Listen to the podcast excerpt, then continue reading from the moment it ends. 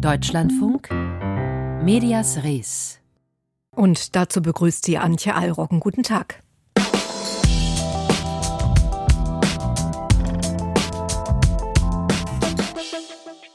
Das Internet als Raum für die Freiheit, so hat man sich das lange vorgestellt. Diesen Raum mit all seinen Möglichkeiten zur freien Meinungsäußerung begrenzen oder gar zensieren zu wollen, sei aussichtslos, dachte man. So aussichtslos, als wolle man einen Wackelpudding an die Wand nageln sagte der ehemalige US-Präsident Bill Clinton einmal. Hören wir noch im Laufe dieser Sendung. Jedenfalls hat er sich mit dieser Prognose doch erheblich vertan. In Brasilien stehen Ende des Monats die Stichwahlen zur Wahl des neuen oder alten Staatsoberhaupts an.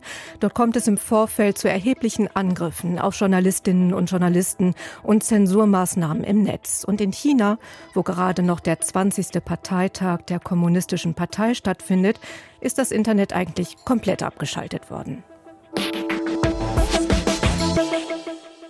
Zunächst aber schauen wir in die Türkei. Auch dort haben wir es mit einem Machthaber zu tun, dem das Internet mit all seiner Vielfalt an Meinungen gar nicht gut gefällt. Deshalb ist vor kurzem ein neues Mediengesetz verabschiedet worden. Nennt sich Gesetz gegen Desinformation, ist jetzt in Kraft getreten und hat sich vorgenommen, gegen vermeintliche Falschmeldungen zu kämpfen. So zumindest sieht es die dortige Regierung. Die Wahrheit soll verteidigt, das Land gegen Propaganda geschützt, die Demokratie gewahrt werden. Narrative, die Rajab Erdogan gerne verwendet, um sein autoritäres Abdriften zu legitimieren. Das Gesetz nimmt vor allem die sozialen Medien ins Visier, denn die sind es, die nach Ansicht von Erdogan sein Land vor allem bedrohen. Gesprochen habe ich über das neue Gesetz mit Christian Brakel, Leiter der Heinrich-Böll-Stiftung in Istanbul. Und meine erste Frage an ihn war, will das neue Desinformationsgesetz tatsächlich gegen Falschmeldungen im Netz kämpfen oder haben wir es da mit einem gefährlichen Zensurmechanismus zu tun? Es kann durchaus beides sein. Also aufgekommen ist die Diskussion während der Pandemie, wo es natürlich auch genau wie in Deutschland allerlei Fake News auch gegeben hat zu den mhm. Impfungen, irgendwie zur Gesundheitssituation. Aber das ist natürlich etwas, auf das die Regierung von Präsident Erdogan aufgesprungen ist, der wiederholt gesagt hat, dass im Prinzip die sozialen Medien sehr, sehr gefährlich wären und das, was da passiert, natürlich auch etwas ist, was die Regierung eben anders als die normalen oder hergebrachten, althergebrachten Medien Medien nicht so leicht kontrollieren kann. Und deswegen äh, die Wahrscheinlichkeit, dass es zu einem Zensurinstrument werden könnte, die ist in der Art und Weise, wie diese Gesetzesreformen angelegt sind, durchaus schon vorhanden. Ja, wo Sie gerade die Corona-Zeit erwähnten, Erdogan hat ja vielleicht auch so was wie eine eigene Rechnung diesbezüglich mit den sozialen Medien vor. Er war ja im Februar erkrankt an Corona und dann hatten sich ja doch einige im Netz darüber lustig gemacht und daraufhin kam es zu zahlreichen Festnahmen. Geht es auch Erdogan darum, diese Kommentare zu löschen? Immerhin stehen ja auch im Juni Parlamentswahlen an. Also, dass das im Vorlauf der Wahlen natürlich eine Rolle spielen wird, ich glaube, das ist nicht zu bestreiten. Irgendwie die sozialen Medien sind hier, sind in der Türkei sowieso sehr wichtig. Es gibt sehr viel mehr Menschen, die diese nutzen, als jetzt zum Beispiel in Deutschland. Also, dass Personen des öffentlichen Lebens mal so 10 bis 100.000 Follower haben, ist hier nichts Ungewöhnliches.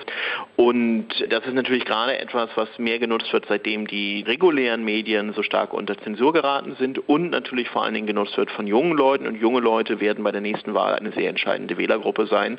Deswegen, klar, es richtet sich, sich auf die Wahl. Ob es jetzt persönlich um persönliche Rechnungen geht, hm. da bin ich nicht ganz so sicher, aber es geht eben um die Kontrolle dieses Informationsraums. Wie definiert das neue Gesetz denn, was überhaupt unter Falschmeldungen zu verstehen ist? Man muss erstmal sagen, es ist kein alleiniges Gesetz. Es ist ein ganzes Maßnahmenpaket gewesen von, ich glaube, rund 40 Änderungen, die an verschiedenen schon bestehenden Gesetzen vorgenommen wurde. Und es wurde ein neuer Straftatbestand geschaffen, der sich eben gegen die Verbreitung von Falschinformationen richtet. Da gibt es eine Reihe von Kriterien. Also äh, es muss Information sein, die darauf ausgerichtet sich, die, die innere oder die äußere Sicherheit des Staates zu gefährden, die, die öffentliche Ordnung irgendwie zu gefährden gefährden oder grundsätzlich, ähm, ich glaube, das Wohlbefinden des Landes zu gefährden. Das sind natürlich alles sehr, sehr weiche Formulierungen. Also die Venedig-Kommission des Europarats hat zu Recht bemängelt, dass man sich darunter alles und gar nichts vorstellen kann. Und das birgt natürlich die Gefahr, dass die Gerichte das dann auch im Falle einer autoritären Regierung, wie wir sie aktuell in der Türkei haben, eben auch zugunsten der Regierung und zu Ungunsten eventueller Angeklagter auslegen könnten. Und das ist ja auch das, was wir in den letzten Jahren gesehen haben. Also ich glaube, diese Beunruhigung, dass es zu Zensur führen könnte, was ja dann im schlimmsten Falle mit bis zu drei Jahren Gefängnis bestraft werden kann, das rührt natürlich auch daher, dass in den letzten Jahren in der Türkei es so oder so gewesen ist, dass die Gerichte genutzt wurden als ein Mittel der Politik, der Regierung, um eben gegen Opposition, gegen Leute, die eine unliebsame Meinung haben, vorzugehen. Lassen Sie uns vielleicht ganz kurz auf das vergangene Wochenende schauen, als mehr als 40 Menschen bei einem Grubenunglück in der nordtürkischen Provinz Batin starben. Da sprach Erdogan von einem Schicksalsschlag. Solche Unfälle kämen nun einmal vor. Auf Social Media wurde ja ganz anders darüber gesprochen. Was ist denn mit den Verfassern dieser Kommentare passiert? Wurde da schon das neue Gesetz angewendet? Also ob das Gesetz schon zur Anwendung kommt oder die Gesetzesänderungen schon zur Anwendung kommen, wissen wir nicht. Aber was es gegeben hat, dass die Polizeigeneraldirektion einen Tweet abgesetzt hat und gesagt haben, gegen eine Reihe von, ich glaube, zwölf Personen wurden Ermittlungen eingeleitet, eben wegen der Verbreitung von Falschinformationen.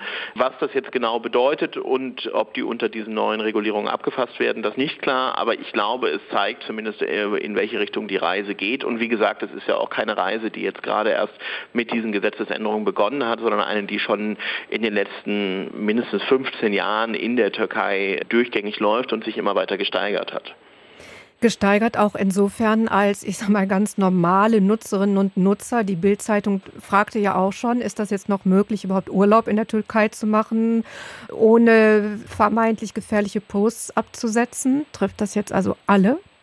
Äh, genau das ist es auch, was die Venedig-Kommission des Europarats beklagt hat, die gesagt hat, es ist gar nicht klar, an wen richtet sich das denn jetzt eigentlich. Also da steht eben nicht explizit drin, jetzt nur irgendwie die Website-Betreiber äh, oder der 0815-Benutzer, der Student, die Studentin, die vielleicht irgendwas mit ihrem Handy schreibt oder eben auch Journalistinnen, Journalisten, sondern, und das ist der große Unterschied übrigens zu Gesetzen wie zum Beispiel dem Netzdurchsetzungsgesetz, was mhm. wir in Deutschland haben, mhm. das kann im Prinzip jede Person treffen und äh, genau so ist dieses Gesetz natürlich auch gemeint. Also zum Beispiel, wenn Sie Journalist, wenn Sie Journalistin sind, was ist denn dann Disinformation? Wenn Sie jetzt bewusst etwas Falsches aufschreiben oder wenn Sie zum Beispiel eine Person auf der Straße interviewen und die sagt etwas Falsches und Sie zitieren diese Person. Sind Sie dann trotzdem schuldbar zu machen? Das ist das eine. Aber eben zum Beispiel, Sie sagen das auch, was ist mit einem Urlauber, einer Urlauberin, wie es in der Vergangenheit ja schon gegeben hat, die etwas auf Social Media schreibt, was der Regierung nicht gefällt. Im Prinzip das ist sehr, sehr weit gefasst und es kann eigentlich theoretisch jeden treffen. Und der Effekt natürlich, der dadurch entsteht. Die türkische Regierung sagt auch, ja, also da wird im seltensten Fall wird da einfach jemand ins Gefängnis gehen. Also vielleicht das Schlimmste, was passiert ist, dass sie eine, eine Strafe kriegen, die wird zur Bewährung ausgesetzt und sie müssen sich dann regelmäßig auf einer Polizeiwache melden. Aber natürlich, was dadurch entsteht, ist natürlich so ein Kaskadeneffekt, dass Menschen sich ganz genau überlegen, was kann ich denn jetzt noch auf Social Media teilen, was kann ich überhaupt noch schreiben, wenn ich im Prinzip eigentlich schon für fast alles belangt werden kann. In der Türkei ist ein neues Mediengesetz in Kraft getreten und über dessen Auswirkungen sprach ich mit Christian Brakel, Leiter der Heinrich Böll Stiftung in Istanbul. Musik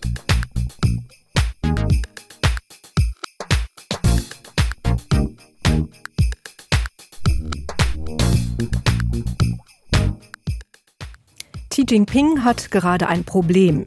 Denn das, was die Weltöffentlichkeit aus der Volksrepublik erreicht, sind eher schlechte Nachrichten. Die Wirtschaft schwächelt gerade heftig und die Veröffentlichung wichtiger Wirtschaftsdaten wurde deshalb kurzerhand verschoben. Und auch die Null-Covid-Strategie macht sich bemerkbar. Trotzdem feiert sich China auf seinem 20. Parteitag der Kommunistischen Partei gerade selbst. Personen, die das kritisieren oder nicht mitfeiern, leben gefährlich. Denn Jinping lässt sein Volk überwachen und inszeniert sich im Netz als Lord Voldemort. Seinen Namen darf man nicht sagen. Eva Lambi-Schmidt über Jinpings Umdeutung des Internets zu einer digitalen Diktatur. Als das Internet in den 1990er Jahren nach China kam, waren die Hoffnungen bei vielen groß auf mehr Freiheit, Öffnung und mehr Zugang zu Informationen. Gar darauf, dass China sich hin zu einer Demokratie entwickeln könnte. Dass man das Internet kontrollieren könnte, darüber machte sich der ehemalige US-Präsident Bill Clinton im Jahr 2000 noch lustig. We know how much the Internet has changed America. Wir wissen, wie sehr das Internet Amerika verändert hat und wir sind bereits eine offene Gesellschaft. Stellen Sie sich vor, wie es China verändern könnte. Es steht außer Frage, dass China versucht hat, gegen das Internet vorzugehen. Viel Glück. Good luck. That's sort of like trying to nail jello to the wall. Das sei wieder Versuch, Wackelpudding an die Wand zu nageln, so Bill Clinton. Doch tatsächlich ist das Internet in China heute komplett abgeschottet vom restlichen Internet. Ein Paralleluniversum mit eigenen Apps, Internetbrowsern und einer Zensur, die es Menschen in China fast unmöglich macht, das freie Internet zu nutzen. Dabei gab es in den 2000er Jahren erst wirklich einen Trend hin zu mehr Freiheit. Es gab einen Boom an Internetcafés und mit der Gründung von Weibo, dem chinesischen Twitter im Jahr 2009, kam die Zeit der Blogger und der Influencer in China. Doch mit Xi Jinping an der Macht wurde alles strenger, erklärt Christine Schö-Kupfer. Sie ist Sinologin und Politikwissenschaftlerin an der Universität Trier. Xi Jinping hat das Internet systematisch von einem Raum der Vielfalt, der unterschiedlichen Stimmen, auch des Protestes zunehmend zu einem Machtinstrument unter einem totalitären System entwickelt. Er hat zum einen die Infrastruktur, die IT Telekommunikationsinfrastruktur gezielt ausgebaut, damit sie Staats- und Parteiprojekten dient. Zum anderen hat er auch die Inhalte im Internet zunehmend und systematisch zensiert bis hinein jetzt auch in Bereiche, die lange Zeit als völlig unproblematisch galten, wie bestimmte Filmszenen, was Leute anhaben, was man zeigen darf in Bezug auf Homosexualität. Die Zensur geht so weit, dass nicht einmal der Name von Xi Jinping in Diskussionen im Internet genannt werden darf. Textnachrichten, Kommentare, gepostete Videos und Bilder in Messengern und sozialen Netzwerken zu sensiblen Themen werden gelöscht. Wo genau die rote Linie ist, werde bewusst im Unklaren gelassen, meint Li, der in Shanghai aufgewachsen ist. Um ihn nicht in Gefahr zu bringen, haben wir seinen Namen verändert. You never know which keyword will trigger the censorship. That's the whole purpose of it. Man weiß nie, welches Schlüsselwort die Zensur auslösen wird. Das ist Sinn der Sache. So machen sie den Leuten Angst und lassen sie raten. Es fühlt sich einfach nicht richtig an, weil man zum Beispiel nicht über Demokratie sprechen kann. Demokratie ist streng verboten und der Name Xi Jinping ist verboten. Man darf nicht über ihn sprechen. Das ist lächerlich. Name of Xi Jinping is forbidden. You cannot talk about him. That's uh, that's ridiculous. Li versucht immer wieder, seine eigene Meinung im chinesischen Internet zu teilen. Während des Lockdowns in Shanghai im Frühjahr hat er zum Beispiel die Corona-Maßnahmen der chinesischen Staatsführung kritisiert. Dann wurde sein ganzer Account auf WeChat, dem chinesischen Pendant zu WhatsApp, gelöscht. Vor ein paar Jahren hat er es auch außerhalb des chinesischen Internets versucht. Über virtuelle private Netzwerke, kurz VPNs, kann man von China aus versuchen, ins freie Internet zu kommen. Das funktioniert nicht immer und ist rechtlich eine Grauzone. Im Jahr 2019 hat Li so zu den prodemokratischen Protesten in Hongkong getwittert. Auch dort hat die Zensur ihn erreicht. Mitten in der Nacht hat die Polizei mich von zu Hause abgeholt und mich belehrt. Dann musste ich einen Brief schreiben, in dem ich erklärte, dass ich so etwas nie wieder tun würde. Dann wurde ich gezwungen, meinen Twitter-Account zu löschen. Besonders diejenigen, die bereits im Ausland gelebt haben oder Kontakte zu Ausländern haben, tun sich mit der Zensur in China schwer. Doch das ist eine Minderheit. Viele Menschen in China wissen gar nicht, dass es das freie Internet überhaupt gibt. Eva Lambi-Schmidt über digitale Diktatur in China. Nicht leichter haben es die Medien in Brasilien. Dort stellte Ende August eine Journalistin Amtsinhaber Jair Bolsonaro eine Frage. Nicht mehr als das. Während der ersten Fernsehdebatte vor den Präsidentschaftswahlen. Es ging dabei um die Impfpolitik des Landes. Das passte Bolsonaro nicht. Er warf der Journalistin falsche Anschuldigungen vor. Die Frau sei eine, Zitat, Schande für den brasilianischen Journalismus. Darauf folgten dann noch sexistische Beleidigungen. Diffamierungen dieser Art sind in Brasilien nicht neu. Azadeh Peschman hat sich für uns angeschaut, wie Medien in Brasilien mit solchen sexistischen Entgleisungen im Wahlkampf Wahlkampf gerade umgehen.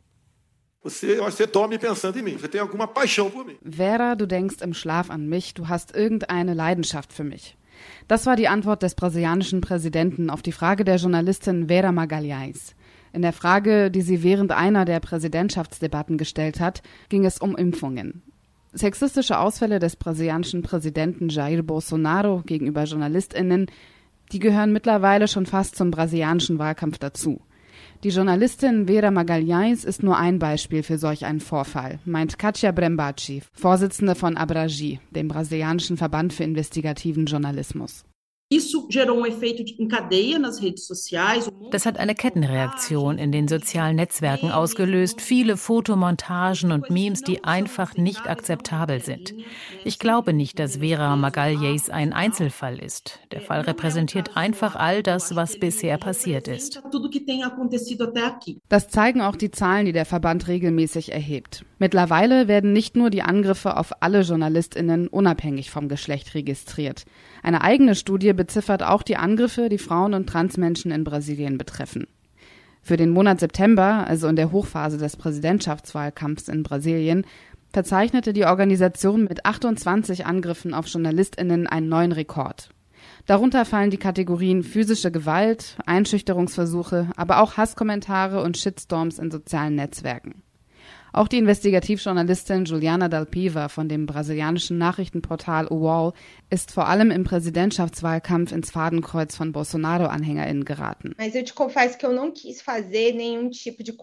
Aber ich muss zugeben, dass ich keine Buchhaltung darüber führen wollte. Also habe ich eine Kollegin, eine Freundin von mir gebeten, die Moderation meiner Konten in den sozialen Medien zu übernehmen, damit ich mir damit nicht selbst schade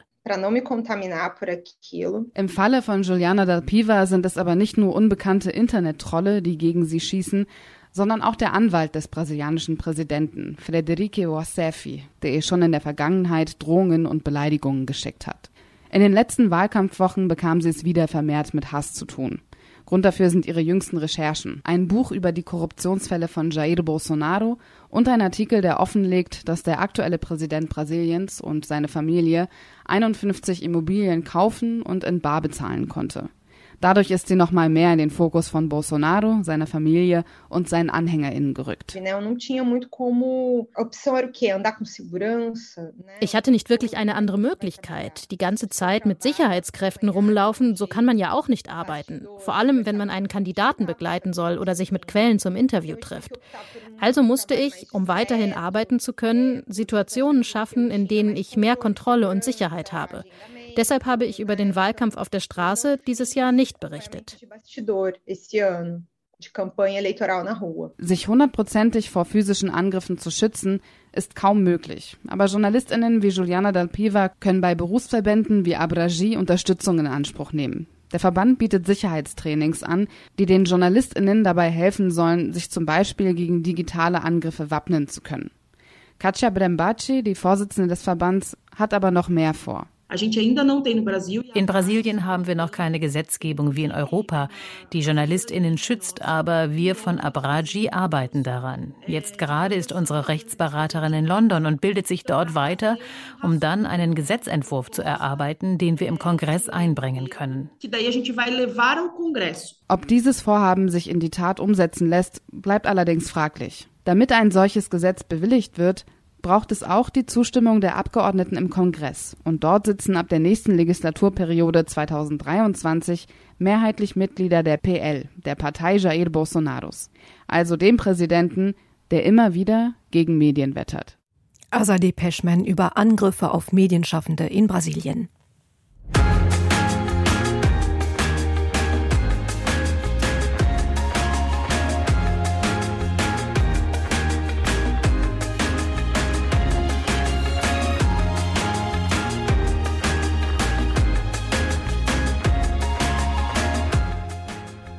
Nachdem hier heute schon von verschiedenen Autokraten die Rede war, lassen Sie uns kurz über das Sozialverhalten von Stachelschweinen sprechen.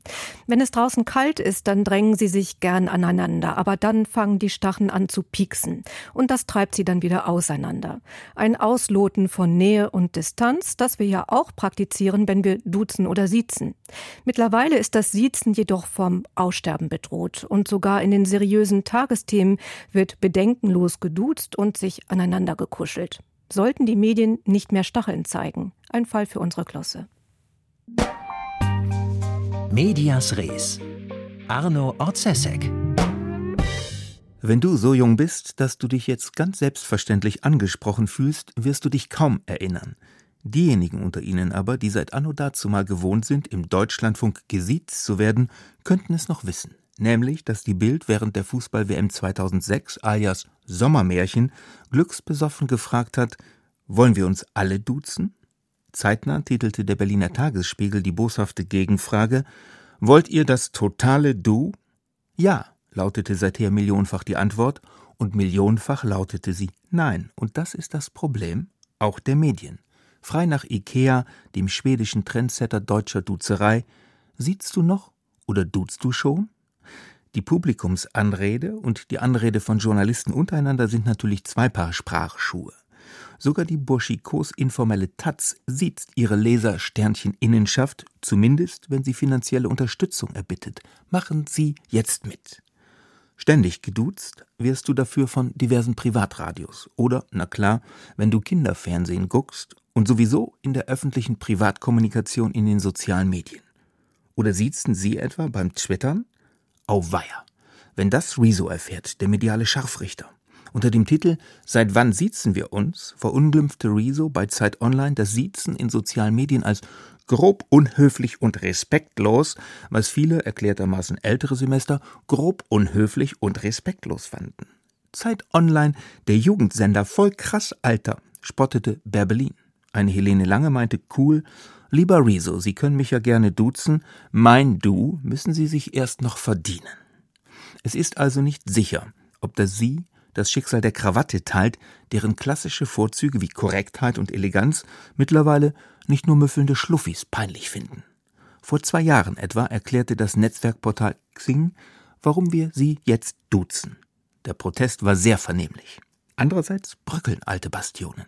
Neulich duzten sich erstmals Aline Abud und Konstantin Schreiber in den ARD-Tagesthemen, wie vorher schon Ingo Zamperoni und Judith Rakas. Der traditionell humorlose Schnitt zwischen Moderation und Nachrichtenblock, er wird jetzt weggemenschelt. Obwohl das im ZDF-Heute-Journal schon länger und bei RTL aktuell schon immer so läuft, fragte der Tagesspiegel pseudo-entgeistert: Duzen, Herzen und bald umarmen im Studio? Oh ja, könnte so kommen. Hass und Beleidigungen sind ja nur eine Tendenz des Zeitalters, Nähe, Verbindlichkeit und warme Worte eine andere. Karen Mioska und Vorgänger Ulrich Wickert jedenfalls haben sich vor Wochen im Studio umarmt. Wirklich egalitär und kuschelig wird es ohnehin erst, wenn Judith Rakas in der Tagesschau den Kanzler fragt: Was meinst du, Olaf? Sollen wir Zelensky unsere Leopards geben? Wenn Sie selbst übrigens allzu oft grübeln, ob du oder sie besser passt, beachten Sie bitte, was der SPD-Zuchtmeister Herbert Wehner einst einem verunsicherten Genossen geraten hat. Das können Sie halten, wie du willst. Medias Res. Die Schlagzeile von morgen. Harald Flößer, Chefreporter Esslinger Zeitung.